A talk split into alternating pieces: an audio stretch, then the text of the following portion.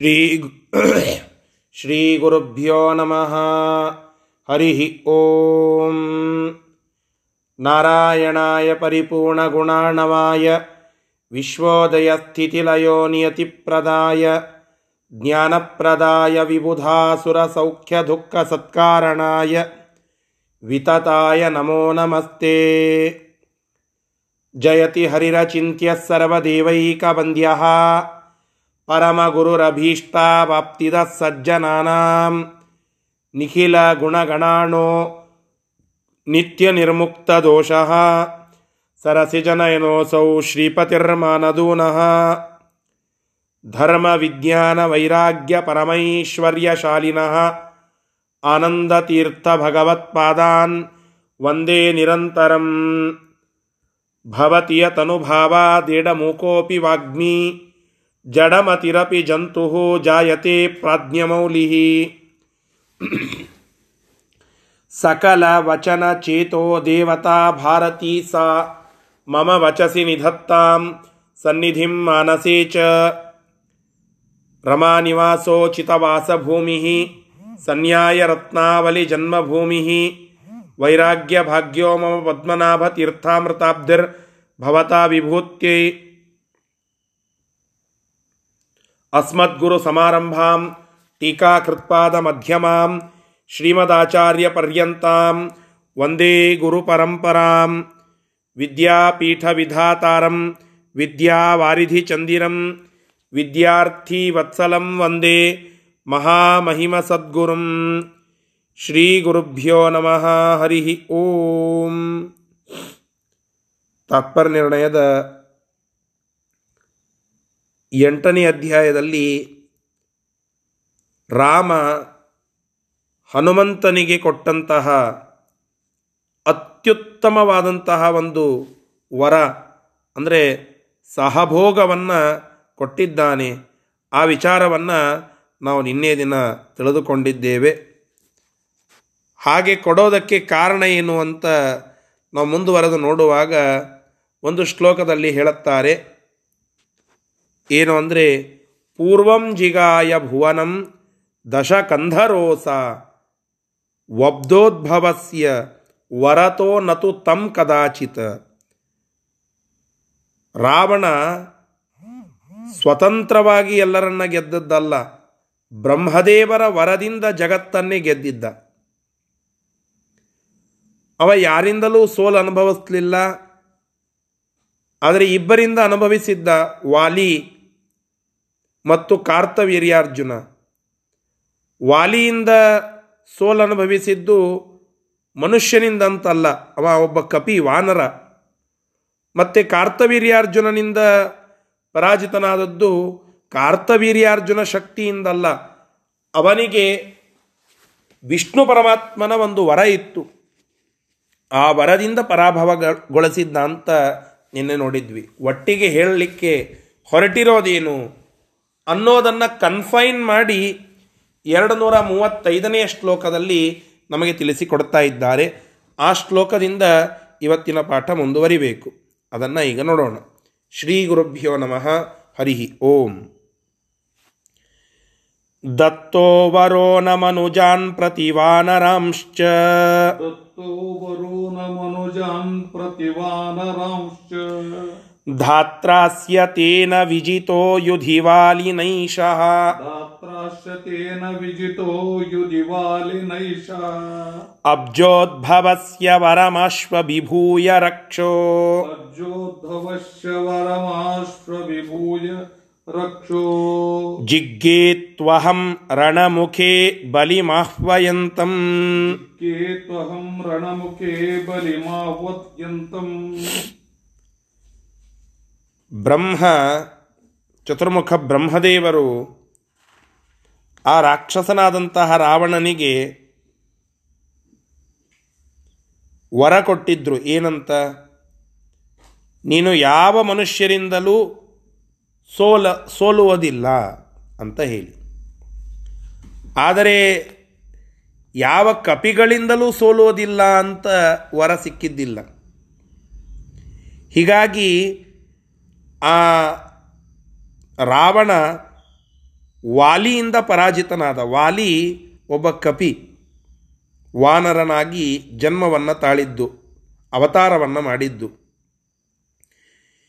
ಹೀಗಾಗಿ ವಾಲಿಯನ್ನು ಇಲ್ಲಿ ಕನ್ಸಿಡರ್ ಮಾಡಬೇಕು ಅಂತಂದರೆ ಆ ವರವನ್ನು ಉಲ್ಲಂಘಿಸುವ ಶಕ್ತಿ ಅವನಿಗಿಲ್ಲ. ಅವನೊಬ್ಬ ಕಪಿಯಾದ್ದರಿಂದ ಅವನು ಅಲ್ಲಿ ಸೋಲಿಸಿದ್ದೆ ಹೊರತು ತನ್ನ ಸ್ವಂತ ಪ್ರಭಾವದಿಂದ ಅಲ್ಲ. ಇದು ಒಂದು. ಮತ್ತೆ ಆ ಕಾರ್ತವೀರ್ಯಾರ್ಜುನನಂತರೂ ವಿಷ್ಣುವಿನ ವರದಿಂದ ಅಂತ ಹಿಂದಿನ ಶ್ಲೋಕದಲ್ಲಿಯೇ ಹೇಳಿದ್ದಾರೆ. ಹೀಗಾಗಿ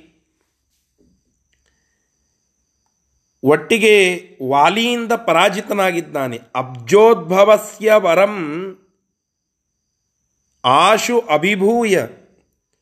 ಬ್ರಹ್ಮದೇವರ ವರವನ್ನು ಮೀರಿ ಹನುಮಂತ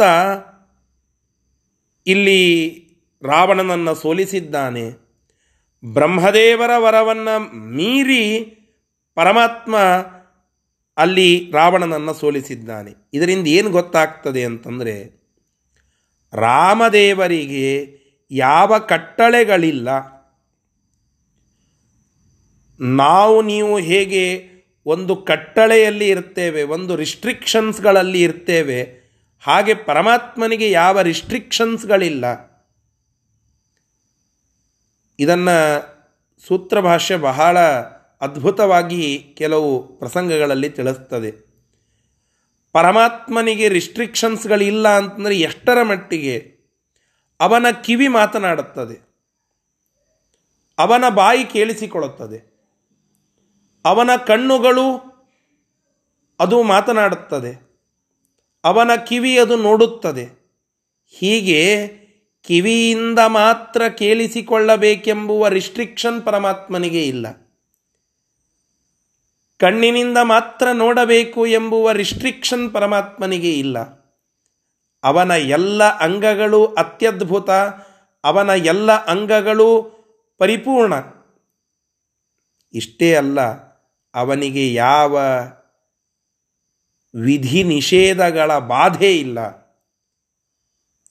ಅವನಿಗೆ ಯಾವ ವಿಧಿಗಳು, ಯಾವ ನಿಷೇಧಗಳು ಅನ್ನುವಂತಹದ್ದಿಲ್ಲ ಅಂದರೆ ಹೀಗೇ ಮಾಡಬೇಕು, ಹೀಗೇ ಇರಬೇಕು ಎನ್ನುವ ರಿಸ್ಟ್ರಿಕ್ಷನ್ಸ್ಗಳು ಪರಮಾತ್ಮನಿಗೆ ಇಲ್ಲ. ಅದು ಒಂದರ್ಥದಲ್ಲಿ ಇಲ್ಲಿ ಪ್ರೂವ್ ಆದಂತೆ ಆಗಿದೆ. ಹೇಗೆ ನೋಡಿ? ರಾಮ ಅಲ್ಲಿ ರಾವಣನನ್ನು ಸೋಲಿಸಿದ್ದು, ಬ್ರಹ್ಮದೇವರ ವರ ಇದ್ದರೂ ಸೋಲಿಸಿದ್ದಾನೆ ಅಂತಂದರೆ, ಬ್ರಹ್ಮದೇವರ ವರವನ್ನು ಬ್ರೀಚ್ ಮಾಡಿ, ಬ್ರೀಚ್ ಆಫ್ ಬ್ರಹ್ಮದೇವರ ವರ, ಅದನ್ನು ಉಲ್ಲಂಘಿಸಿ, ಅದನ್ನು ಮೀರಿ ಮುಂದೆ ಹೋಗಿ ಪರಮಾತ್ಮ ಸೋಲಿಸಿದ್ದಾನೆ ಅಂದ ಮೇಲೆ ವಾಲಿ ಹಾಗೆ ಸೋಲಿಸಿದ್ದಲ್ಲ. ಕಾರ್ತವೀರ್ಯಾರ್ಜುನ ಹಾಗೆ ಸೋಲಿಸಿದ್ದಲ್ಲ. ಅವರೆಲ್ಲರೂ ಸೋಲಿಸಿದ್ದಕ್ಕೆ ಸ್ವಂತ ಶಕ್ತಿ ಅಂತ ಇಲ್ಲ. ಅವರೆಲ್ಲರಿಗೂ ಹಿನ್ನೆಲೆಯಾಗಿ ಮತ್ತೊಂದು ಮತ್ತೊಂದು ಆಧಾರಗಳಿವೆ. ಮತ್ತೊಂದು ಮತ್ತೊಂದು ವರಗಳಿವೆ. ಸ್ವಾಭಾವಿಕ ಬಲದಿಂದ ಅವರು ಸೋಲಿಸಿದ್ದಲ್ಲ. ಆದರೆ ಪರಮಾತ್ಮ ಮಾತ್ರ ಅತ್ಯಂತ ಸ್ವಾಭಾವಿಕವಾದಂತಹ ಬಲದಿಂದ ಆ ರಾವಣನನ್ನು ಸೋಲಿಸಿ ಸಂಹಾರ ಮಾಡಿದ್ದಾನೆ ಅಂತ ನಾವು ತಿಳಿದುಕೊಳ್ಳಬೇಕು. ಹನುಮಂತ ದೇವರು ಆ ರಾವಣನನ್ನು ಸೋಲಿಸಿದ್ದಾರೆ. ಒಂದೇ ಏಟಿಗೆ ಹತ್ತು ಮುಖಗಳಿಂದ ರಕ್ತಕಾರಿ ತಳಗಡೆ ಬಿದ್ದ ಅಂತ ಹಿಂದೆ ಕಥೆಯನ್ನು ಕೇಳಿದ್ದೇವೆ. ಹನುಮಂತ ದೇವರದ್ದು ಸ್ವಾಭಾವಿಕ ಬಲವೇ ಅಲ್ರಿ, ಕಪಿಯಾಗಿ ಇದ್ದಾನೆ, ಅದಕ್ಕೆ ಗೆದ್ದಿದ್ದಾನೆ. ನೀವೇನು ಹೇಳಿದ್ದೀರಾ ವಾಲಿ ಕೇಸ್ನಲ್ಲಿ? ವಾಲಿ ಒಬ್ಬ ಕಪಿ. ಆದ್ದರಿಂದ ಅವನನ್ನು ಗೆಲ್ಲಲಿಕ್ಕೆ ಆಯಿತು. ಅಲ್ಲಿ ಬ್ರಹ್ಮದೇವರ ವರ ಲಾಗೂ ಆಗಲಿಲ್ಲ. ಯಾಕೆ? ಮನುಷ್ಯರಿಗೆ ಅಂತ ಬಂದಿತ್ತು ಅಂದರೆ ಅದು ಎಫೆಕ್ಟ್ ಆಗ್ತಿತ್ತು. ಇಲ್ಲಿ ಕಪಿಯಾಗಿ ಇದ್ದಾನೆ, ಆದ್ದರಿಂದ ಗೆದ್ದಿದ್ದಾನೆ ಅಂತ ಹನುಮಂತನಿಗೂ ಅದನ್ನೇ ಹೊಂದಾಣಿಕೆ ಮಾಡಿಕೊಳ್ಳಬಾರ್ದು ಯಾಕೆ? ಸುಮ್ಮನೆ ಹನುಮಂತನನ್ನು ನೀವು ಓವರ್ ಆಗಿ ಬಿಲ್ಡಪ್ ಕೊಟ್ಟು ಅವನನ್ನು ಮೇಲ್ಮಟ್ಟಕ್ಕೆ ಏರಿಸಿ ಕೂಡಿಸುವ ಉದ್ದೇಶ ಏನು? ಅಂತ ಕೇಳಿದರೆ ಅದಕ್ಕೆ ಟಿಪ್ಪಣಿಕಾರರು ಉತ್ತರವನ್ನು ಬರೀತಾರೆ. ಹೌದಪ್ಪ, ಅವ ಕಪಿಯಾಗಿದ್ದಕ್ಕೆ ಸೋಲಿಸಿದ್ದಾನೆ ಅಂತ ಇಟ್ಟುಕೊಳ್ಳಿ. ಆದರೆ ಬ್ರಹ್ಮದೇವರು ತಮ್ಮ ಪದವಿಯಲ್ಲಿ ಯಾರನ್ನು ಮುಂದೆ ಕೂಡಿಸುವವರು ಅಂತ ಕೇಳಿದರೆ ವಾಯುದೇವರನ್ನು. ಹೀಗಾಗಿ ಬ್ರಹ್ಮನಿಗೆ ಒಂದು ಸಮಾನವಾಗಿರತಕ್ಕಂತಹ ಅವತಾರ ಅದು ವಾಯುದೇವರದ್ದು. ಅಣತಮಂದ್ರ ಇದ್ದಂತೆ. ಆ ರೀತಿಯಾಗಿ ಇರುವಂತಹ ಸಂದರ್ಭದಲ್ಲಿ ಬ್ರಹ್ಮದೇವರ ವರವನ್ನು ಮೀರುವ ಸಾಮರ್ಥ್ಯ ಅವರಿಗೆ ಇದೆ. ಅಕಸ್ಮಾತ್ ಹನುಮಂತ ದೇವರು ಮನುಷ್ಯರೇ ಆಗಿದ್ದರು. ಅರ್ಥಾತ್ ಕಪಿಯಾಗದೆ ಮನುಷ್ಯ ಯೋನಿಯಲ್ಲೇ ಜನ್ಮವನ್ನು ತಾಳಿದ್ರು, ರಾವಣನನ್ನು ಕೊಲ್ತಿದ್ರು. ಯಾಕೆ ಅಂದರೆ ಅವರಿಗೆ ಇರುವ ಸ್ವಾಭಾವಿಕ ಬಲ. ಅಕಸ್ಮಾತ್ ವಾಲಿ ಮನುಷ್ಯನಾಗಿದ್ದರೆ ಕೊಲ್ಲಲಿಕ್ಕಾಗ್ತಿ ಸೋಲಿಸಲಿಕ್ಕೆ ಆಗ್ತಾ ಇದ್ದಿದ್ದಿಲ್ಲ. ಯಾಕೆ? ಅವನಿಗೆ ಸ್ವಾಭಾವಿಕ ಬಲ ಅಲ್ಲ, ಔಪಾಧಿಕ ಬಲ. ಬಲದಲ್ಲಿ ಎರಡು. ಒಂದು ಸ್ವಾಭಾವಿಕ ಮತ್ತೊಂದು ಔಪಾಧಿಕ ಅಂತ. ಔಪಾಧಿಕ ಬಲ ಅಂತಂದ್ರೆ ಏನು? ಒಂದು ರೀಸನ್ ಇಟ್ಕೊಂಡು, ಒಂದು ಉಪಾಧಿ ನಿಮಿತ್ತವಾಗಿ ಅವನಿಗೆ ಆ ಬಲ. ಆದರೆ ಸ್ವಾಭಾವಿಕ ಬಲ ಅಂದರೆ ನ್ಯಾಚುರಲ್ ಆದ ಆದಂತಹ ಒಂದು ಶಕ್ತಿ. ಹಾಗೆ ರಾಮ ತನ್ನ ನ್ಯಾಚುರಲ್ ಆದಂತಹ ಸ್ವಾಭಾವಿಕವಾದ ಸ್ವಭಾವ ಸುಂದರವಾಗಿರತಕ್ಕಂತಹ ಬಲದ ಪ್ರಭಾವದಿಂದ ರಾವಣನನ್ನು ಕೊಂದದ್ದೇ ಹೊರತು ಔಪಾಧಿಕವಾದಂತಹ ಬಲದಿಂದ ಅಲ್ಲ ಅಂತ ಇಲ್ಲಿ ಹೇಳುತ್ತಾ ಇದ್ದಾರೆ. ಇಷ್ಟು ಹಿಂದೆ ಆದಂತಹ ಚರ್ಚೆಯ ಒಂದು ಸಾರಾಂಶ ಹಾಗೂ ಅದರ ಒಂದು ನಿರ್ಣಯ, ಅದರ ಒಂದು ಸಂದೇಶ ಅದನ್ನು ಇಲ್ಲಿ ನಮಗೆ ತಿಳಿಸಿಕೊಡ್ತಾ ಇದ್ದಾರೆ. ಸರಿ, ಈ ಶ್ಲೋಕದ ಶಬ್ದಶಃ ಅರ್ಥ.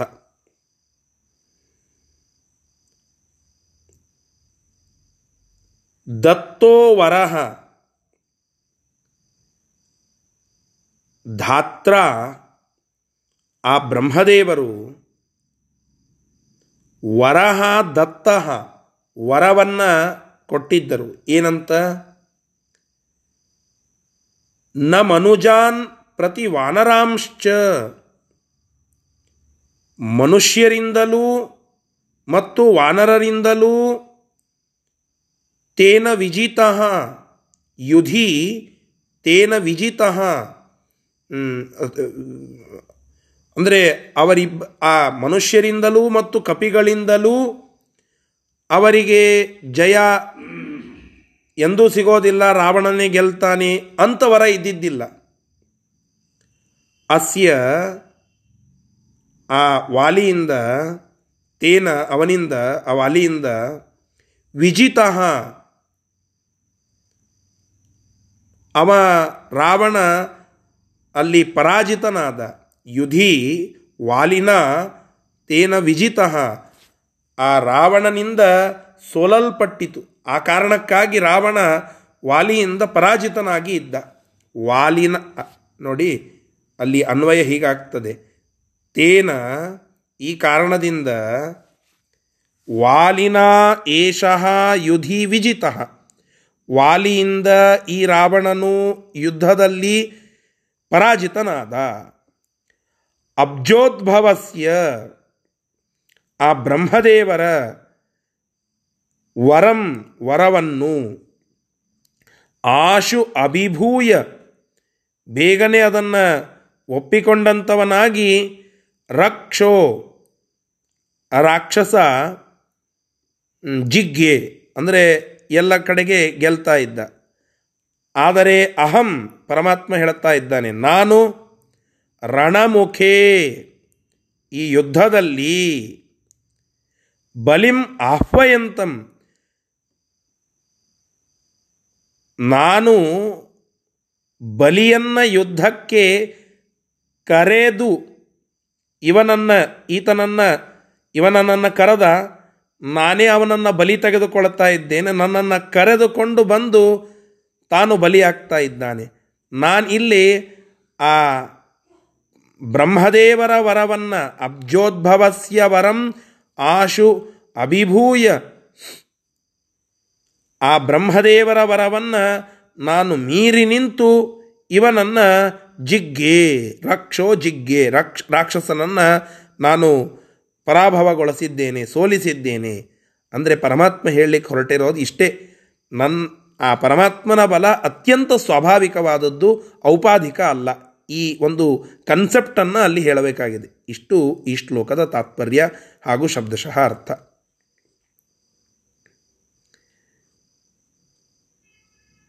ಮುಂದಿನ ಶ್ಲೋಕ. ಬಲೇರ್ದ್ವಾರಸ್ಥೋಹಂ ಬಲೆ ದ್ವಾರಸ್ಥೋಹಂ ವರಮಸ್ಮೈ ಸಂಪ್ರದಾಯ ಪೂರ್ವಂತು. ವರಮಸ್ಮೈ ಸಂಪ್ರದಾಯ ಪೂರ್ವಂತು. ತೇನ ಮಯಾ ರಕ್ಷೋಸ್ಥಂ. ತೇನ ಮಯಾ ರಕ್ಷೋಸ್ಥಂ. ಯೋಜನಮಯುತಂ ಪದಾಂಗುಲ್ಯ. ಯೋಜನಮಯ ಯೋಜನಮಯಯುತಂ ಪದಾಂಗುಲ್ಯ. ಬಲಿಗೆ ಒಂದು ಪರಮಾತ್ಮ ತಲೆಯ ಮೇಲೆ ಕಾಲಿಟ್ಟು ಅವನನ್ನು ಪಾತಾಳಕ್ಕೆ ನೂಕಿದ. ಆಗ ಆ ಬಲಿ ಅತಳ ಸುತಳ ತಳಾತಳ ಪಾತಾಳ ಲೋಕಕ್ಕೆ ತಳಗಿನ ಲೋಕಗಳಿಗೆ ಹೋಗಿ ಅಲ್ಲಿ ಇದ್ದಾಗ ಶರಣಾಗತನಾದ. ಶರಣಾಗತನಾದಾಗ ಆ ಬಲಿಗೆ ಪರಮಾತ್ಮ ವರ ಕೊಟ್ಟಂತೆ. ನೋಡಪ್ಪ, ನಾನು ನಿನ್ನ ಮನೆಯ ದ್ವಾರಪಾಲಕನಾಗಿ ನಿಲ್ತೇನೆ. ಆ ಪಾತಾಳ ಲೋಕದಲ್ಲಿ ಬಲಿಗೆ ಆಧಿಪತ್ಯವನ್ನು ಕೊಟ್ಟು ಕೂಡಲೇ ಅವನ ಆಸ್ಥಾನ, ಅವನ ಏನು ಮನೆ ಇತ್ತು, ಆ ಮನೆಯ ದ್ವಾರಪಾಲನವನ್ನು ಪರಮಾತ್ಮ ಮಾಡ್ತಾ ಇದ್ದಾನಂತೆ. ಅದಕ್ಕಾಗಿ ಇಲ್ಲಿ ನಾನು ಮಯ ನನ್ನಿಂದ ರಾವಣನಿಗೆ ಕಾಲ ಬೆರಳಿನಿಂದ ಹಿಡಿದುಕೊಂಡು, ಆ ರಾವಣನನ್ನು ಕಾಲ ಬೆರಳಿನಿಂದ ಹಿಡಿದುಕೊಂಡು ಒಂದು ಹತ್ತು ಸಾವಿರ ಯೋಜನ ದೂರದಲ್ಲಿ ಎಸೆದಿದ್ದೇನೆ. ಇದ್ಯಾಕೆ ಇಲ್ಲಿ ಹೇಳಲಿಗತ್ತಾರ ಹಿಂಗ್ಯಾಕೆ ಹೇಳಲಿಗತ್ತಾರ ಸ್ವಲ್ಪ ಆಜುಬಾಜು ತಿಳ್ಕೊಳ್ಬೇಕು ಅಂದರೆ ಅದಕ್ಕೆ ಟಿಪ್ಪಣಿಯನ್ನು ಮೊರೆ ಹೋಗ್ತಕ್ಕದ್ದು ಅತ್ಯಂತ ಅನಿವಾರ್ಯ. ಇದೇನ್ರಿ ಒಮ್ಮಿಂದೊಮ್ಲೆ ಕಥೆನೇ ಬೇರೆ ಮಾಡಿದ್ರಲ್ಲ ಒಮ್ಮಿಂದೊಮ್ಲೆ ಹೋಗಿ ಬಲಿ ಕತಿಗೆ ಹೇಳಲಿಕ್ಕತ್ತರಲ್ಲ ಅಂತ ಕೇಳಿದರೆ ಅದಕ್ಕೊಂದು ಹಿನ್ನೆಲೆ ಉಂಟು. ಏನು, ನಾನೇನು ರಾವಣನನ್ನು ಕೊಂದಿದ್ದೇನಲ್ಲ, ಈ ರಾವಣ ಎಂತಹ ವ್ಯಕ್ತಿ ಅಂತಂದರೆ ಅವನಿಗೆ ಒಂದು ಹೆಗ್ಗಳಿಕೆ ಇತ್ತು, ಅಥವಾ ತಾನೇ ಹೇಳಕೋ ತಿರುಗಾಡ್ತಿದ್ದ ಏನಂತ? ಸುತಲ ಲೋಕ ತಳಗಿನ ಸುತಲ ಲೋಕ ಅಲ್ಲಿ ಹೋಗಿ ಬಲಿಚಕ್ರವರ್ತಿಯನ್ನು ಬಂಧನ ಮಾಡಿ ಅವನನ್ನು ತನ್ನ ವಶನನ್ನಾಗಿ ಮಾಡಿಕೊಂಡಿದ್ದ ಅಂತ ಒಂದು ಖ್ಯಾತಿ ಅದು ರಾವಣನಿಗೆ ಇತ್ತು. ಆಗ ಬಲಿಯ ಮನೆ ದ್ವಾರಪಾಲನವನ್ನು ಮಾಡ್ತಾ ಇದ್ದ ವಾಮನ ಅಲ್ಲಿ ಒಂದು ಕೆಲಸ ಮಾಡಿದ. ಮತ್ತು ದ್ವಾರಪಾಲನ ಮಾಡ್ತಾ ಇದ್ದಾನೆ ಅಂತಂದರೆ ಆ ಮನೆಯಲ್ಲಿ ಇರುವಂತಹ ಮನುಷ್ಯನನ್ನು ಕಾಪಾಡೋದು ಅವನ ಕರ್ತವ್ಯ. ಬಂಧನ ಮಾಡಬೇಕು ಅಂತ ಹೇಳಿ ಹೋದಾಗ ವಾಮನ ಯುದ್ಧಕ್ಕೆ ಅಂತ ಕರೀತಾನೆ. ಅದ ವಾಮನನನ್ನು ರಾವಣ ಮೊದಲಿಗೆ ಯುದ್ಧಕ್ಕೆ ಅಂತ ಕರೀತಾನೆ. ಯಾಕೆಂದರೆ ನಾನು ಒಳಗಿರುವ ನಿನ್ನ ಆ ಮನೆಯಲ್ಲಿ ಇರ್ತಕ್ಕಂತಹ ಬಲಿಯನ್ನು ಬಂಧನ ಮಾಡಬೇಕಾಗಿದೆ ಅಂತ ನೋಡಿದಾಗ ಅಲ್ಲಿ ಕರೀತಾನಂತೆ. ವಾಮನನನ್ನು ಯುದ್ಧಕ್ಕೆ ಅಂತ ಕರೆದ. ಅಲ್ಲಿ ಮನೆ ಬಾಗಿಲನ್ನು ಕಾಯ್ತಾ ಕೂತಿದ್ದಂತಹ ವಾಮನ ತನ್ನ ಹೆಬ್ಬರಳನ್ನು ಅದನ್ನೇ ಅಸ್ತ್ರವನ್ನಾಗಿ ಮಾಡಿಕೊಂಡು, ಅದನ್ನೇ ಆಯುಧವನ್ನಾಗಿ ಮಾಡಿಕೊಂಡು ರಾವಣನನ್ನು ದೂರಲೇ ತಳ್ತಾನಂತೆ. ಎಷ್ಟು ದೂರ ತಳ್ತಾನೆ? ತನ್ನ ಹೆಬ್ಬೆರಳಿನಿಂದ ಯಾವುದೋ ಒಂದು ವಸ್ತುವನ್ನು ಅಥವಾ ವ್ಯಕ್ತಿಯನ್ನು ನಾವು ಸರಸಬಹುದು ಅಂತಂದರೆ ಎಷ್ಟು ಸರಸಬಹುದು? ಅದು ಹತ್ತು ತಲೆ ಉಳ್ಳ ಈ ವ್ಯಕ್ತಿಯನ್ನು ಸರಸಿದ್ದಾನೆ ಅಂತಂದರೆ ಎಷ್ಟು ಸರಸಬಹುದು? ನಾಲ್ಕಡಿ ಐದಡಿ ಇಲ್ಲ. ವಾಮನ ತನ್ನ ಒಂದು ಉಂಗುಟದಿಂದ ಸರಸಿದರೆ ಹತ್ತು ಸಾವಿರ ಯೋಜನ ದೂರದಲ್ಲಿ ಹೋಗಿ ಬಿದ್ದ ಅಂತಂದು. ಇದೊಂದು ಕಥೆ ಬರ್ತದೆ ಪುರಾಣದಲ್ಲಿ. ಹತ್ತು ಸಾವಿರ ಯೋಜನ ದೂರದಲ್ಲಿ ಹೋಗಿ ಬಿದ್ದ. ಅದನ್ನು ಪರಮಾತ್ಮ ಇಲ್ಲಿ ನೆನಪು ಮಾಡಿಕೊಡ್ತಾ ಇದ್ದಾನೆ. ನಾನು ಬಲಿಗೆ ವರ ಕೊಟ್ಟಿದ್ದೆ. ನಿನ್ನ ಬಾಗಲವನ್ನು ಕಾಯ್ತೇನೆ ಅಂತ ಹೇಳಿ. ಹಾಗೆ ಕಾಯ್ತಾ ನಿಂತಾಗ ಇದೇ ರಾವಣ ಅಲ್ಲಿಯೂ ಬಂದಿದ್ದ. ಅವನನ್ನು ನನ್ನ ಕಾಲ ಬೆರಳಿನಿಂದ ಹತ್ತು ಸಾವಿರ ಯೋಜನ ದೂರಕ್ಕೆ ಎಸದಿದ್ದೆ ನಾನೇ. ಅದೇ ಪರಮಾತ್ಮ ನಾನು. ಆ ವಾಮನ ರೂಪದಿಂದ ಇಲ್ಲಿ ರಾಮರೂಪದಿಂದ ಬಂದು ಮತ್ತೆ ರಾವಣನನ್ನು ಇಲ್ಲಿ ಕೊಂದಿದ್ದೇನೆ. ಹೀಗೆ ಪರಮಾತ್ಮ ಅಲ್ಲಿರುವ ಎಲ್ಲ ಜನರಿಗೆ ತನ್ನ ವೃತ್ತಾಂತವನ್ನು ತಿಳಿಸ್ತಾ ಇದ್ದಾನೆ. ತಾನು ಯಾರು, ತನ್ನ ಸ್ವರೂಪ ಏನು ಅನ್ನುವುದರ ಚಿಂತನೆ ಮಾಡಲಿಕ್ಕೆ ಅನುಕೂಲವಾಗುವಂತೆ ಅಲ್ಲಿ ಹೇಳುತ್ತಾ ಇದ್ದಾನೆ. ಹೀಗೆ ಪರಮಾತ್ಮ ಹೇಳಿದಂತಹ ಮಾತು ಇದು. ಸರಿ, ಇದರ ಶಬ್ದಶಃ ಅರ್ಥವನ್ನು ಈಗ ನೋಡೋಣ. ಪೂರ್ವಂತು ಈ ಹಿಂದೆ ಬಲೇಹೆ, ಆ ಬಲಿಚಕ್ರವರ್ತಿಗೆ ದ್ವಾರಸ್ಥಃ ಅಹಂ. ನಾನು ದ್ವಾರಪಾಲನ, ದ್ವಾರಪಾಲಕನಾಗ್ತೇನೆ, ನಿನ್ನ ಬಾಗಿಲಿನಲ್ಲಿ ನಿಲ್ತೇನೆ ಅಂತ ಹೇಳಿ ಅಸ್ಮೈ ವರಂ ಸಂಪ್ರದಾಯ. ಅವನಿಗೆ ನಾನು ಒಂದು ವರವನ್ನು ಕೊಟ್ಟಿದ್ದೆ. ಆಗ ತೇನ ಆ ಸಂದರ್ಭದಲ್ಲಿ ಆ ಒಂದು ಕಾರಣದಿಂದಾಗಿ ಮಯ ಅಲ್ಲಿಗೆ ಬಂದಂತಹ ರಾವಣನಿಂದ ರಾವಣ ಅಲ್ಲಿಗೆ ಬಂದಿದ್ದಾನೆ. ಆವಾಗ ನನ್ನಿಂದ ರಕ್ಷಃ ಅಸ್ತಂ. ಆ ರಾಕ್ಷಸ ಅಲ್ಲಿಂದ ದೂರ ಓಡಲ್ಪಟ್ಟಿದ್ದ. ಎಷ್ಟು ದೂರ ಅಂತಂದರೆ ಪದಾಂಗುಲ್ಯ ನನ್ನ ಪಾದದ ಒಂದು ಅಂಗುಲಿಯಿಂದ, ಒಂದು ಬೆರಳಿನಿಂದ, ಕಾಲ್ ಬೆರಳಿನಿಂದ ಎಷ್ಟು ದೂರ ಹೋಗಿದ್ದ ಅಂತಂದರೆ ಯೋಜನಂ ಅಯುತಂ ಯೋಜನಂ ಅಯುತಂ, ಹತ್ತು ಸಾವಿರ ಯೋಜನ, ಅಯುತಂ ಯೋಜನಂ. ಹತ್ತು ಸಾವಿರ ಯೋಜನ ದೂರದಲ್ಲಿ ಹೋಗಿ ಆ ವ್ಯಕ್ತಿ ಬಿದ್ದಿದ್ದ. ಅಂತಹ ರಾವಣ ಮತ್ತೆ ಇಲ್ಲಿ ಯುದ್ಧ ಮಾಡಲಿಕ್ಕೆ ಅಂತ ಬಂದಿದ್ದಾನೆ. ಅವನನ್ನು ನಾನು ಸೋಲಿಸಿದ್ದೇನೆ ಅಂತ ಪರಮಾತ್ಮ ಅದನ್ನೆಲ್ಲ ನೆನಪು ಮಾಡಿಕೊಟ್ಟು ಹೇಳ್ತಾ ಇದ್ದಾನೆ. ಮುಂದಿನ ಶ್ಲೋಕ. पुनश्च युद्धाय समाह्वयन्तम् पुनश्च युद्धाय समाह्वयन्तम् न्यपातयम् रावणमीकमुष्ठिना न्यपातयम् रावणमेकमुष्टिना ಮಹಾಬಲೋಹಂ ಕಪಿಲಾಖ್ಯರೂಪ महाबलोऽहम् कपिलाख्यरूप ತ್ರಿಕೋಟಿರೂಪ ಪವನಶ್ಚ ಮೇ ಸುತಃ कोटिरूपः पवनश्च मे सुतः ಅಲ್ಲಿ ಯುದ್ಧಕ್ಕೆ ಅಂತ ಹೇಳಿ ಮತ್ತೆ ಕರೀತಾನಂತೆ ರಾವಣ ಅಷ್ಟು ದೂರ ಹೋಗಿ ಬಿದ್ದಿದ್ದಾನೆ ನಮ್ಮ ಬಿಜಾಪುರ ಭಾಷಾದೊಳಗೆ ಹೇಳಬೇಕು ಅಂದ್ರೆ ಖಬರ್ ಹಾರಿ ಬಿದ್ದಿದ್ದಾನೆ. ಹತ್ತು ಸಾವಿರ ಯೋಜನ ಅಂತಂದ್ರೆ ಏನು? ಹತ್ತಿರವೇನ್ರಿ? ಹತ್ತು ಸಾವಿರ ಇಂಟು ಹನ್ನೆರಡು ಮಾಡಬೇಕು. ಎಷ್ಟಾಗ್ತದೋ ಅಷ್ಟು ಕಿಲೋಮೀಟ್ರ್ ದೂರದಲ್ಲಿ ಬಿದ್ದಿದ್ದಾನೆ. ಮತ್ತೆ ಬರ್ತಾನೆ, ಮತ್ತೆ ಯುದ್ಧ ಮಾಡಬೇಕು ಅಂತ ಅಪೇಕ್ಷೆ ಪಡ್ತಾನೆ. ಆಗ ಕಪಿಲರೂಪಿ ಆಗಿರ್ತಕ್ಕಂತಹ ನಾನು ಅವನನ್ನು ನನ್ನ ಮುಷ್ಟಿಯಿಂದ ಬೀಸಿ ಅವನನ್ನು ತಳಗಡೆ ಬೀಳಿಸಿದ್ದೆ. ಅಲ್ಲೇನಾಗಿರ್ತದೆ ಕಥೆ? ಪುರಾಣದಲ್ಲಿ ಬರುವಂತಹ ಒಂದು ಕಥಾನಕ ಇದು.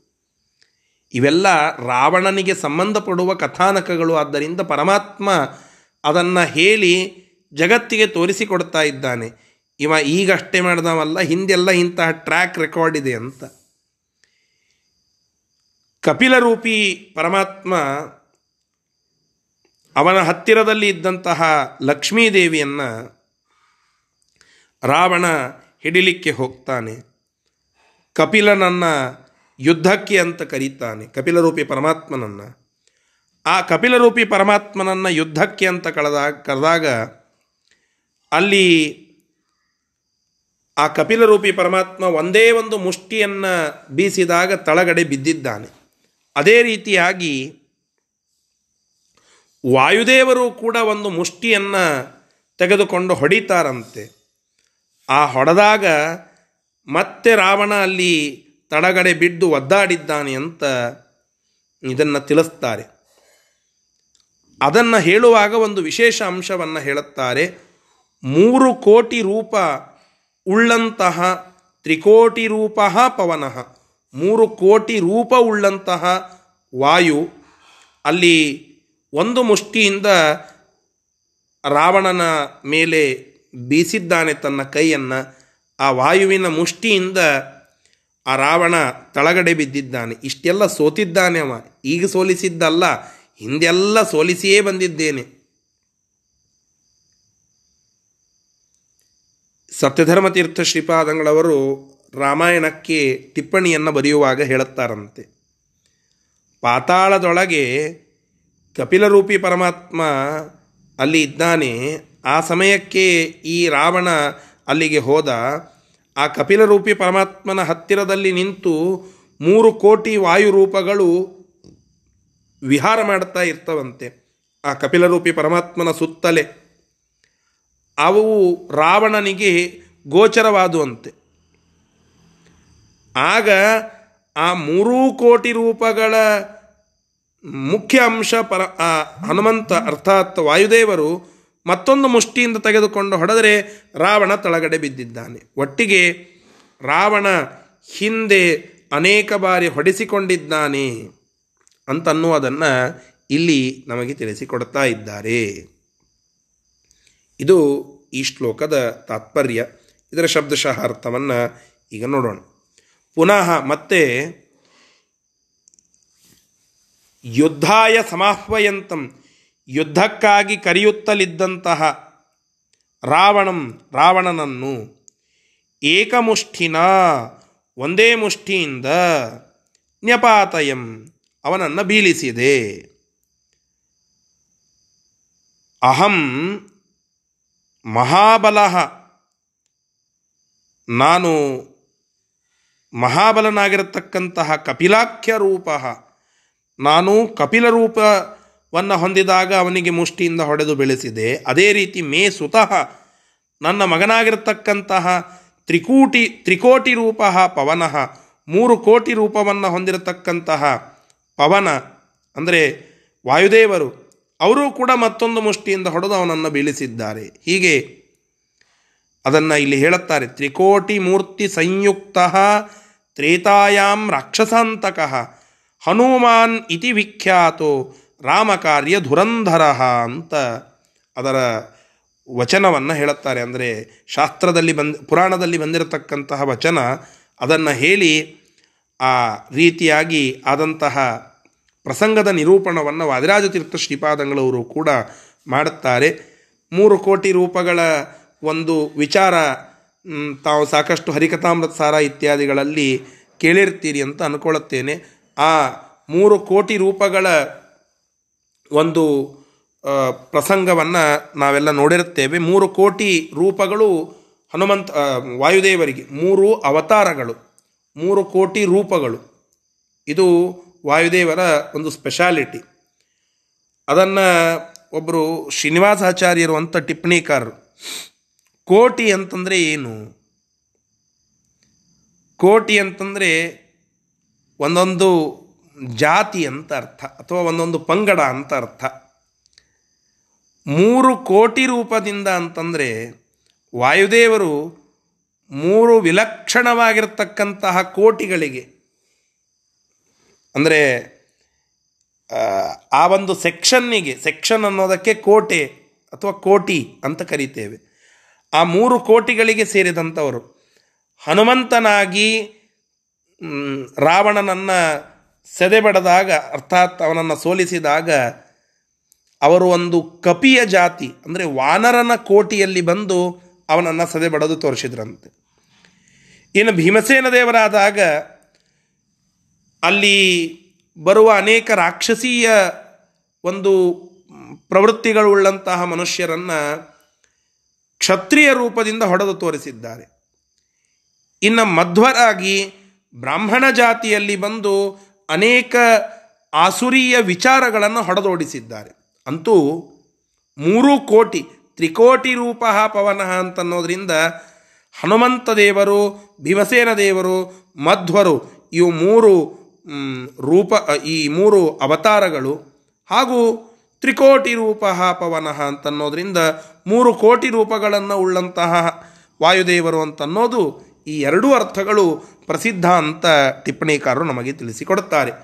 ಇಷ್ಟೆಲ್ಲ ಆಗಿ ಆ ಕಪಿಲನಾಮಕ ಪರಮಾತ್ಮನಿಂದ ಮತ್ತು ತ್ರಿಕೋಟಿ ರೂಪನಾಗಿರತಕ್ಕಂತಹ ಪವನನಿಂದ ಹೊಡಿಸಿಕೊಂಡ ಈ ರಾವಣ ಈಗ ಸಂಹಾರ ಆಗಿದೆ ಇವನದ್ದು ರಾಮನಿಂದ.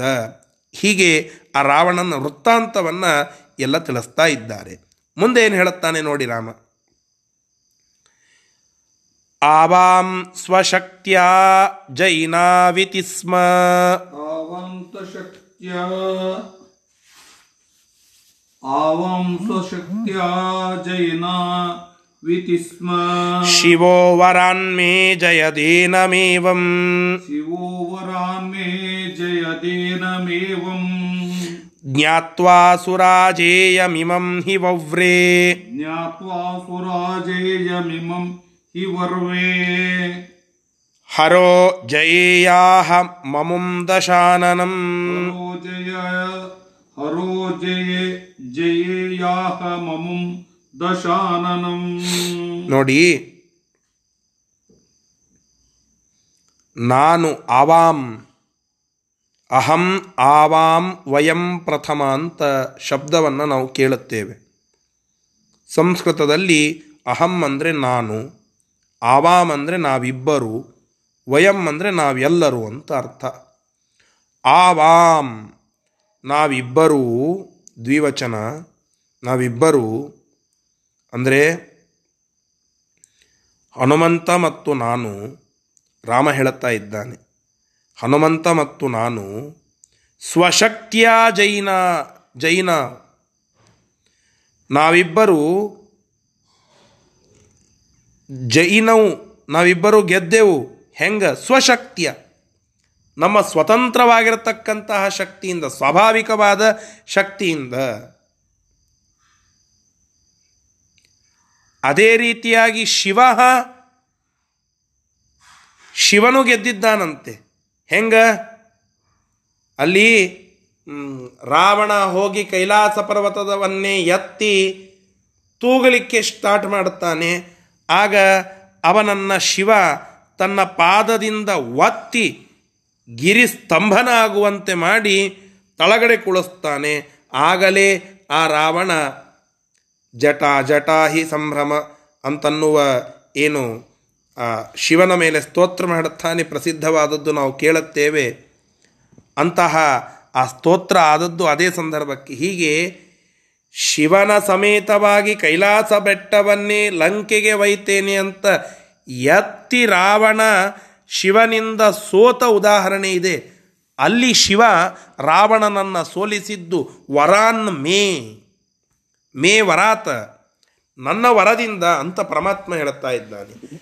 ನಾನು ಕೊಟ್ಟಿರುವ ವರ ಅಲ್ಲಿ ಅನುಕೂಲವಾಗಿ ರಾವಣನನ್ನು ಮತ್ತೆ ಶಿವ ಸೋಲಿಸಿದ್ದಾನೆ. ವಿಷ್ಣುವಿನ ವರಬಲದಿಂದ ಸೋಲಿಸಿದ್ದೆ ಹೊರತು ಸ್ವಶಕ್ತಿಯಿಂದ ಸೋಲಿಸಿದ್ದಲ್ಲ.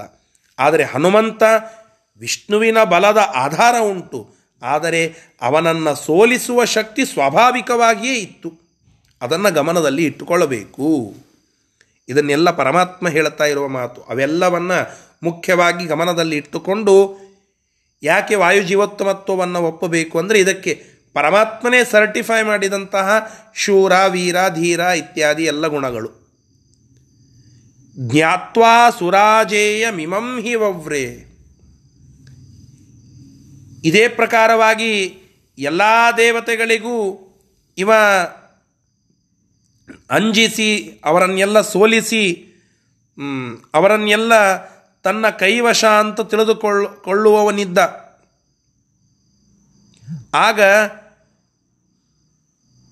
ಶಿವನನ್ನ ಕುರಿತು ತಪಸ್ಸನ್ನು ಮಾಡಿ, ನಾನು ಇವನನ್ನು ಗೆಲ್ಲಬೇಕು ಅಂತ ಹೇಳಿ ವರವನ್ನು ಪಡೆದುಕೊಂಡಿದ್ದ. ನಾನು ಎಲ್ಲ ದೇವತೆಗಳಿಂದ ಅಜೇಯನಾಗಿದ್ದೇನೆ. ನಾನು ಈ ರಾಮನನ್ನು ಗೆಲ್ಲಬೇಕು ಅಥವಾ ನಾನು ಇಡೀ ಜಗತ್ತನ್ನು ಗೆಲ್ಲಬೇಕು. ನಾನು ಅಜೇಯನಾಗಿ ಇರಬೇಕು, ಅವಧ್ಯನಾಗಿ ಇರಬೇಕು ಅಂತ ಹೇಳಿ ಶಿವನಿಂದ ವರ ಪಡೆದುಕೊಂಡಿದ್ದ ಶಿವನೇ ಇವನನ್ನು ಸೋಲಿಸಿದ್ದಾನೆ, ರಾಮದೇವರ ಒಂದು ಅನುಗ್ರಹದಿಂದ, ಆ ಬಲದಿಂದ. ಮತ್ತೆ ಶಿವನನ್ನೇ ಕುರಿತು ತಪಸ್ಸನ್ನು ಮಾಡಿ, ನಾನು ಇಡೀ ಜಗತ್ತನ್ನೇ ಗೆಲ್ಲಬೇಕು ಅಂತ ಹೇಳಿ ವರವನ್ನು ಪಡೆದಿದ್ದಾನೆ ಈ ರಾವಣ. ಆ ರಾವಣನ ವೃತ್ತಾಂತ ಇದೆಲ್ಲ, ಅದನ್ನು ತಿಳಿಸ್ತಾ ಇದ್ದಾರೆ. ಇದರ ಶಬ್ದಶಃ ಅರ್ಥ. ಆವಾಂ ನಾವಿಬ್ಬರು, ಅಂದರೆ ನಾನು ಮತ್ತು ಹನುಮಂತ ಅಂತ ಪರಮಾತ್ಮ ಹೇಳುತ್ತಾ ಇರೋದು. ಸ್ವಶಕ್ತಿಯ, ನಮ್ಮ ನಮ್ಮ ಸಕ್, ಶಕ್ತಿಯಿಂದಲೇನೆ, ಅಂದರೆ ಸ್ವಾಭಾವಿಕವಾದ ಬಲದಿಂದಲೇನೆ, ಜೈ ನೌ ಸ್ಮ, ನಾವು ಗೆದ್ದಿದ್ದೇವೆ. ಮತ್ತು ಶಿವ ಶಿವನು, ಮೇ ವರಾತ್, ನನ್ನ ವರದಿಂದ ಅಜಯತ ಏನಂ ಏವಂ. ಏನಂ ಈ ರಾವಣನನ್ನು ಏವಂ ಈ ಪ್ರಕಾರವಾಗಿ ಅಜಯತ ಗೆಲ್ ಗೆದ್ದಂಥವನಾದ ಈ ವ್ಯಕ್ತಿ ಏನಿದ್ದಾನಲ್ಲ? ಅವ ಏನು ತಿಳಿದುಕೊಂಡಿದ್ದ? ಸುರಾಜೇಯಂ ಇಮಂ. ಇವಂ ಈ ರಾವಣ ಸುರಾಜೇಯಂ ಎಲ್ಲ ದೇವತೆಗಳಿಗೂ ನಾನು ಅಜೇಯ ಅಂತ ಜ್ಞಾತ್ವ, ಅದನ್ನು ತಿಳಿದುಕೊಂಡು ಅಹಂ, ನಾನು, ಅಮುಂ, ಈ ವ್ಯಕ್ತಿಯನ್ನು ಜಯೇಯ, ಗೆಲ್ಲಬೇಕು ಅಂತ ಹೇಳಿ ದಶಾನನಂ, ಆ ರಾವಣನು, ಆ ರಾವಣನನ್ನು ಗೆಲ್ಲಬೇಕು ಅಂತ ಹೇಳಿ ಎಲ್ಲ ದೇವತೆಗಳು ಅಲ್ಲಿ ಇದ್ದರು ಆ ಎಲ್ಲ ದೇವತೆಗಳಿಗಿಂತ ನಾನು ಅಜೇಯನಾಗಿದ್ದೇನೆ ಅಂತ ತಿಳಿದುಕೊಂಡು ವರವನ್ನು ಪಡೆದುಕೊಂಡಿದ್ದ. ಇಲ್ಲಿ ಟಿಪ್ಪಣಿಯಲ್ಲಿ ಬರೀತಾರೆ ಯಾರು ಅಂತ ಕೇಳಿದರೆ ಶಿವ ವಿಷ್ಣುವಿನಿಂದ ವರವನ್ನು ಪಡೆದುಕೊಂಡಿದ್ದ. ಆ ವಿಷ್ಣುವಿನ ವರ ಬಲದಿಂದಲೇ ಶಿವ ಅವನನ್ನು ಸೋಲಿಸಿದ್ದು ಅಂತ ಇಲ್ಲಿ ನಮಗೆ ತಿಳಿಸಿಕೊಡ್ತಾ ಇದ್ದಾರೆ. ಅಂದರೆ ಒಟ್ಟಾರೆ ಏನಾಯಿತು? ಶಿವ ತನ್ನ ಸ್ವಂತ ಶಕ್ತಿಯಿಂದ ಗೆದ್ದದ್ದಲ್ಲ, ವರಬಲದಿಂದ, ಔಪಾಧಿಕ ಶಕ್ತಿ. ಆ ಔಪಾಧಿಕ ಶಕ್ತಿ ಇಲ್ಲದೆ ಅವನಿಗೆ ಗೆಲ್ಲಲಿಕ್ಕೆ ಆಗ್ತಿದ್ದಿಲ್ಲ ಕಾರ್ತವೀರ್ಯಾರ್ಜುನನದ್ದು ಹಾಗೆ. ವಿಷ್ಣುವಿನ ಶಕ್ತಿ ಇತ್ತು ಆದ್ದರಿಂದ ಬ್ರಹ್ಮದೇವರ ವರವನ್ನು ಉಲ್ಲಂಘನ ಮಾಡುವ ಒಂದು ಸಾಮರ್ಥ್ಯ. ಹೊರತು ಸ್ವಂತವಾಗಿ ಅದನ್ನು ಉಲ್ಲಂಘನ ಮಾಡುವ ಸಾಮರ್ಥ್ಯ ಅಲ್ಲ. ಅದನ್ನು ಗಮನದಲ್ಲಿ ಇಟ್ಕೊಳ್ಬೇಕು ವಿಷ್ಣುವಿನ ವರ, ವರಬಲ ಎಲ್ಲಿ ಇದೆಯೋ ಅಲ್ಲಿ ಮಾತ್ರ ಅವನನ್ನು ಸೋಲಿಸುವ ಸಾಮರ್ಥ್ಯ ಇತ್ತು. ಆದರೆ ಇಲ್ಲಿ ಆ ಪರಮಾತ್ಮನಿಗೆ ಇದ್ದದ್ದು ಯಾವ ಬಲವೂ ಅಲ್ಲ. ಪರಮಾತ್ಮನಿಗೆ, ಹನುಮಂತನಿಗೆ ಇದ್ದದ್ದು ಸ್ವಾಭಾವಿಕವಾದಂತಹ ಶಕ್ತಿ ಎಂಬುವುದನ್ನು ಇಲ್ಲಿ ನಮಗೆ ತಿಳಿಸಿಕೊಡ್ತಾ ಇದ್ದಾರೆ. ಇಷ್ಟು ಈ ಶ್ಲೋಕದ ತಾತ್ಪರ್ಯ. ಇದರ ಶಬ್ದಶಃ ಅರ್ಥವನ್ನು ಈಗ ನೋಡೋಣ. ಇಷ್ಟು ಇದರ ಶಬ್ದಶಃ ಅರ್ಥ. ಅದನ್ನು ನೋಡಿದೆವು. ಮುಂದಿನ ಶ್ಲೋಕ. ಅಥ ಸ್ವಭಾವಾಜ್ಜೈನಾವಹಂ ಚ. ಸ್ವಭಾವಾಜ್ಜಯಿನಾವಹಂ ಚ. ವಾಯುಶ್ಚ ವಾಯುರ್ಹನುಮಾನ್ ಸ ಏಷ. ವಾಯುಶ್ಚ ವಾಯುರ್ಹನುಮಾನ್ ಸ ಏಷ. ಅಮುಷ್ಯ ಹೇತೋಸ್ತು ಪುರಾಹಿ ವಾಯುನ. ಶಿವೇಂದ್ರ ಪೂರ್ವಾ ಅಪಿ ಕಾಷ್ಠವತ್ಕೃತಾ. ಶಿವೇಂದ್ರ ಪೂರ್ವಾ ಅಪಿ ಆದ್ದರಿಂದ ಒಂದು ಒಳ್ಳೆ ಸ್ವಾಭಾವಿಕವಾದಂತಹ ಶಕ್ತಿಯನ್ನು ಹೊಂದಿದ ನಾವಿಬ್ಬರು ರಾವಣನನ್ನು ಗೆದ್ದೆವು. ಯಾರು? ನಾವಿಬ್ಬರು. ನಾವಿಬ್ಬರು ಅಂತ ಏನು ಹೇಳ್ತಾ ಇದ್ದಾನೆ ಪರಮಾತ್ಮ? ಹರಿ ಸರ್ವೋತ್ತಮ, ವಾಯು ಜೀವೋತ್ತಮ. ಇವೇ ನಾವಿಬ್ಬರು. ವಾಯುಶ್ಚ ವಾಯು ಹನುಮಾನ್ ಸ ಏಷಃ.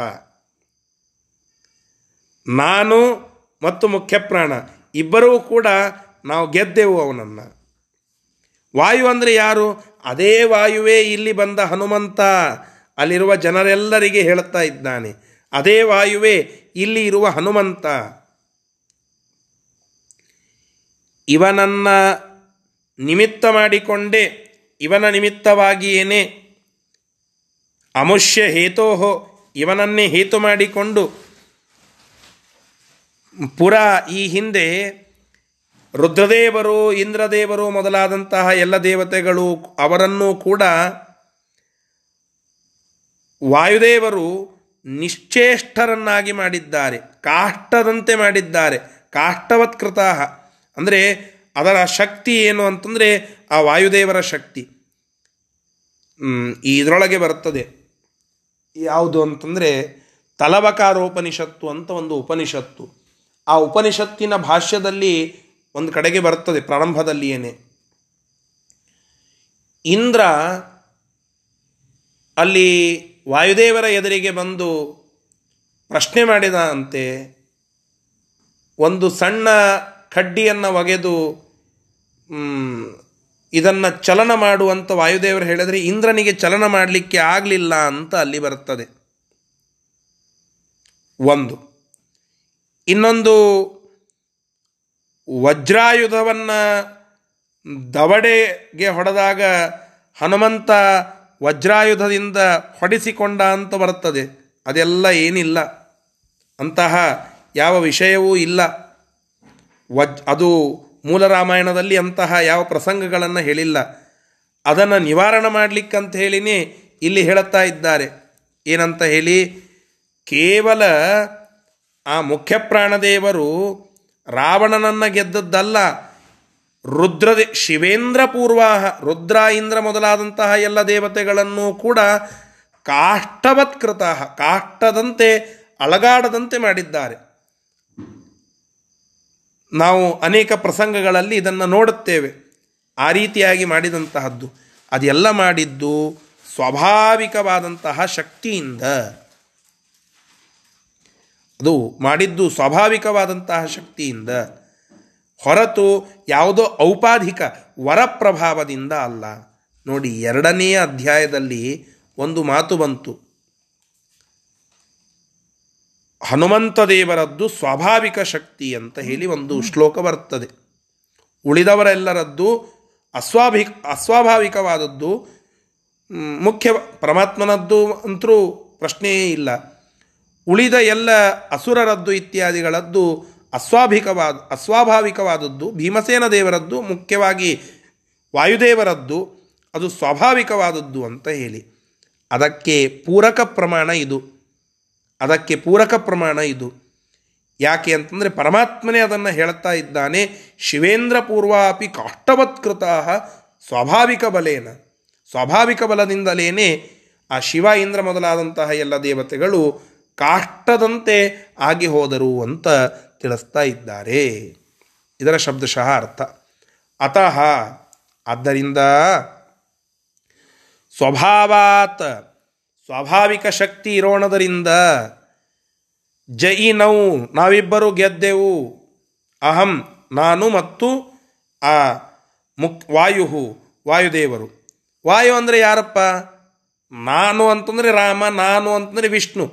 ಗೊತ್ತಾಯಿತು. ವಾಯು ವಾಯು ಯಾರ್ರಿ? ಅಂತ ಕೇಳಿದರೆ, ವಾಯುಶ್ಚ ಹನುಮಾನ್ಸ ಏಷಃ. ವಾಯು ಅಂತಂದರೆ ಇದೇ. ಇಲ್ಲಿ ನಿಮ್ಮ ನಿಂತಾನಲ್ಲ, ಹನುಮಂತ. ಅವನೇ ವಾಯು. ಅವನೇ ಹಿಂದೆ ಅಮುಷ್ಯ ಹೇತೋಹೋ. ಇವನೇ ಹಿಂದೆ ವಾಯು, ಇವನೇ ಶಿವೇಂದ್ರ ಪೂರ್ವಾಹ ಶಿವ ಇಂದ್ರನೇ ಮೊದಲಾದಂಥವರೆಲ್ಲ ಕಾಷ್ಟವತ್ಕೃತ ಆ ಎಲ್ಲ ದೇವಾದಿ ದೇವತೆಗಳೆಲ್ಲ ಕಾಷ್ಟದಂತೆ ಆಗಿ ಹೋದರು. ಕಟ್ಟಿಗೆಯಂತೆ ಸೊಮ್ಮನೆ ಏನೂ ಆಟ ನಡೆಯದಂತೆ ನಿಂತು ಹೋಗಿದ್ದಾರೆ. ಎಷ್ಟೋ ಪ್ರಸಂಗಗಳನ್ನು ನಾವು ನೋಡುತ್ತೇವೆ. ಹಾಗೆ ಆ ಇಂದ್ರದೇವರನ್ನು, ರುದ್ರದೇವರನ್ನು, ಇದೇ ಕಿಂಕರ ಶಂಕರಾದ್ಯಾಹ ಅವರೆಲ್ಲರನ್ನ ತಮ್ಮ ಕಿಂಕರರನ್ನಾಗಿ ಮಾಡಿಕೊಂಡಂತಹ ಮಹಾನುಭಾವರು ವಾಯುದೇವರು, ಅಂತಹ ವಾಯುದೇವರು ಇಲ್ಲಿ ಹನುಮಂತರಾಗಿ ಬಂದು ನಿಂತಿದ್ದಾರಪ್ಪ ಅಂತ ಎಲ್ಲರ ಎದುರಿಗೆ ಘಂಟಾಘೋಷವಾಗಿ ಪರಮಾತ್ಮ ಹೇಳುವಂತಹ ಮಾತು. ಯಾಕೆ ಇವರಿಗೆ ಯಾಕೆ ಇವರಿಗೆ ಒಂದು ಸಹಭೋಗ ಅಂತನ್ನುವ ಪ್ರಶ್ನೆ ಬಂದರೆ ಇಷ್ಟೆಲ್ಲ ಇದೆ. ನಾನು ಈ ರಾವಣನನ್ನು ಕೊಂದಿದ್ದೇನೆ ಸ್ವಂತ ಬಲದಿಂದ. ಅದೇ ರೀತಿಯಾಗಿ ಈ ರಾವಣನನ್ನು ಸೋಲಿಸಿದ್ದಾನೆ ಹನುಮಂತ ಸ್ವಂತ ಬಲದಿಂದ. ಆ ಸ್ವಾಭಾವಿಕ ಬಲ ನಮ್ಮಿಬ್ಬರಲ್ಲಿಯೇ ಇರೋಣದರಿಂದ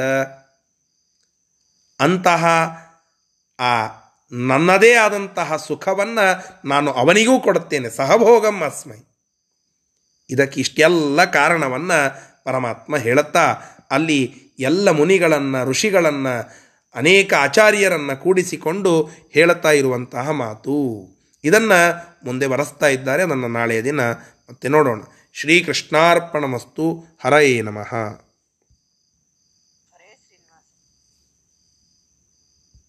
नमस्कार